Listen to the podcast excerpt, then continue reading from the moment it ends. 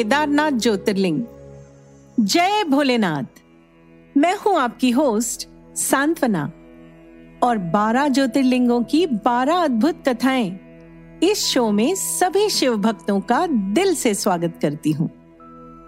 बारह ज्योतिर्लिंगों में से पांचवा है श्री केदारनाथ। तपस्वी, भस्म लगाने वाले गिरीश्वर को सदा से ही शांत और दुर्गम जगहें रास आती हैं। शायद इसीलिए केदारनाथ मंदिर। हिमालय पर्वत की गोद में स्थित बारह ज्योतिर्लिंगों में शामिल है। केदारनाथ ज्योतिर्लिंग हिमालय पर्वत श्रृंखला में केदार नामक पर्वत पर स्थित है। ये पर्वत हमेशा तीन ओर से बर्फ़ से ढका रहता है। यहाँ की प्राकृतिक शोभा देखते ही बनती है। मौसम की प्रतिकूल परिस्थितियों के कारण मंदिर में छह महीने तक पूजा करने की अनुमति है। फिर इसे उखी उखीमा ले जाया जाता है, जहाँ अगले छह महीनों तक इसकी पूजा की जाती है। अप्रैल के महीने में अक्षय तीज से नवंबर में कार्तिक पूर्णिमा तक के बीच होता है वो समय, जब मंदिर लोगों के लिए, दर्शन के लिए खुला रहता है। पहाड़ों के बीच से, सड़कों से यात्रा करना आसान नहीं है। गौरी कुंड से चढ़ाई चढ़नी पड़ती है। इतिहास बताता है कि यह मंदिर पांडवों द्वारा बनाया गया था और इसे शिव के मंदिरों में सबसे पवित्र माना जाता है। केदारनाथ तीर्थ की गणना, केदारनाथ, बद्रीनाथ, गंगोत्री और यमुनोत्री के रूप में चार धामों में की जाती है। इस अतीव पवित्र सर्व कल्याणकारी ज्योतिर्लिंग की स्थापना के विषय में पुराणों में ये कथा वर्णित है। पुराण काल में नर और नारायण नामक दो ऋषि थे। इन दोनों को भगवान श्री विष्णु का अवतार माना जाता है। उस समय भी हिमालय को अनंत रत्नों का जनक, अतिशय पवित्र, तपस्वियों, ऋषियों, सिद्धों, देवताओं की निवास भूमि माना जाता था। पर्वतराज हिमालय के केदार नामक अत्यंत शोभाशाली शिखर पर महातपस्वी श्री नर और नारायण ने बहुत वर्षों तक भगवान शिव को प्रसन्न करने के लिए बड़ी कठिन तपस्या की। कई हज़ार वर्षों तक वे भूखे प्यासे रहे। एक पैर पर खड़े होकर शिव नाम का जप करते रहे। इस तपस्या से सारे लोकों में उनकी ही चर्चा होने लगी। देवता ऋषि मुनि यक्ष, गंधर्व, सभी उनकी साधना और संयम की प्रशंसा करने लगे। चराचर के पितामह ब्रह्मा जी और सबका पालन पोषण करने वाले भगवान विष्णु भी महातपस्वी नर नारायण के तप की जगह जगह प्रशंसा करने लगे। अंत में भगवान शंकर उनकी उस कठिन साधना से प्रसन्न हो उठे। उन्होंने प्रत्यक्ष प्रकट होकर उन दोनों ऋषियों को दर्शन दिए। नर और नारायण भगवान भोलेनाथ के दर्शन मात्र से भाव विवल हो गए। आनंद विभोर होकर बहुत प्रकार की पवित्र स्तुतियों और मंत्रों से उनकी पूजा अर्चना की। भगवान शिव जी ने अत्यंत प्रसन्न होकर उनसे वर मांगने को कहा।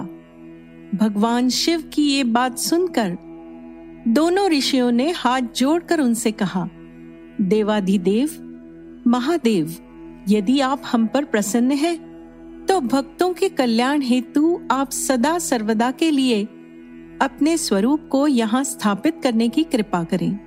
प्रभु आपके यहाँ निवास करने से ये स्थान सभी प्रकार से अत्यंत पवित्र हो उठेगा। यहाँ आपका दर्शन पूजन करने वाले मनुष्यों को आपकी अविनाशिनी भक्ति प्राप्त हुआ करेगी। आप मनुष्यों के कल्याण और उनके उद्धार के लिए अपने स्वरूप को यहाँ स्थापित करने की हमारी प्रार्थना अवश्य ही स्वीकार करें। उनकी प्रार्थना सुनकर भक्त वत्सल भगवान शिव ने ज्योतिर्लिंग के रूप में वहाँ वास करना स्वीकार कर लिया। केदार नामक हिमालय श्रृंग पर स्थित होने के कारण इस ज्योतिर्लिंग को श्री केदारेश्वर ज्योतिर्लिंग के रूप में जाना जाता है। भगवान शिव से वर मांगते हुए, नर और नारायण ने इस ज्योतिर्लिंग और इस पवित्र स्थान के विषय में जो कुछ कहा है, वो सब कुछ अक्षरशः सत्य है।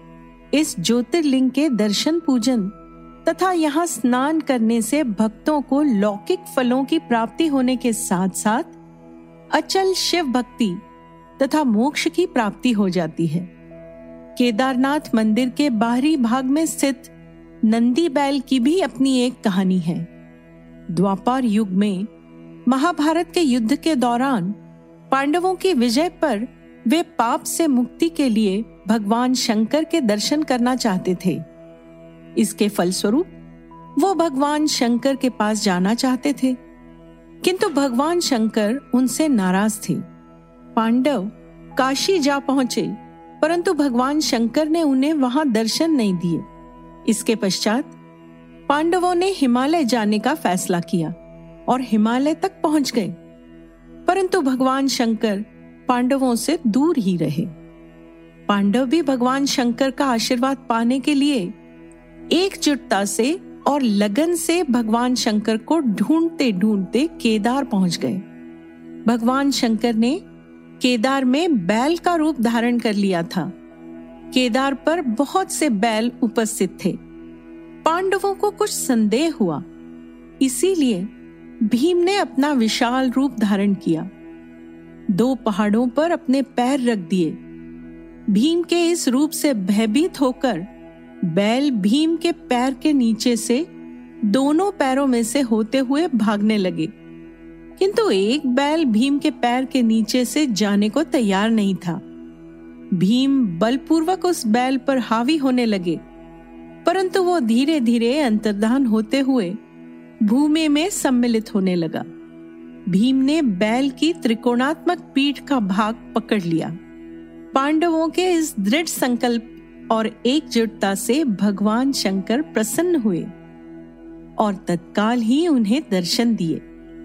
भगवान शंकर ने आशीर्वाद रूप में उन्हें पापों से मुक्ति का वरदान दिया। तब से ही नंदी बैल के रूप में भगवान शंकर की पूजा की जाती है। तो ये थी श्री केदारनाथ की कहानी। क्या ये कहानी आप जानते थे? हमें कमेंट में अवश्य बताएँ।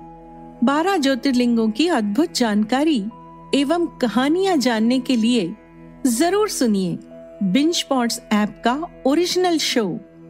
बारह ज्योतिर्लिंगों की बारह अद्भुत कथाएं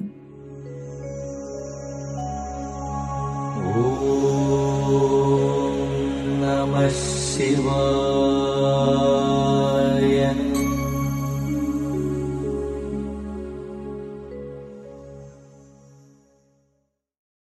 We all love the low country lifestyle, which is why we should do our best to protect it.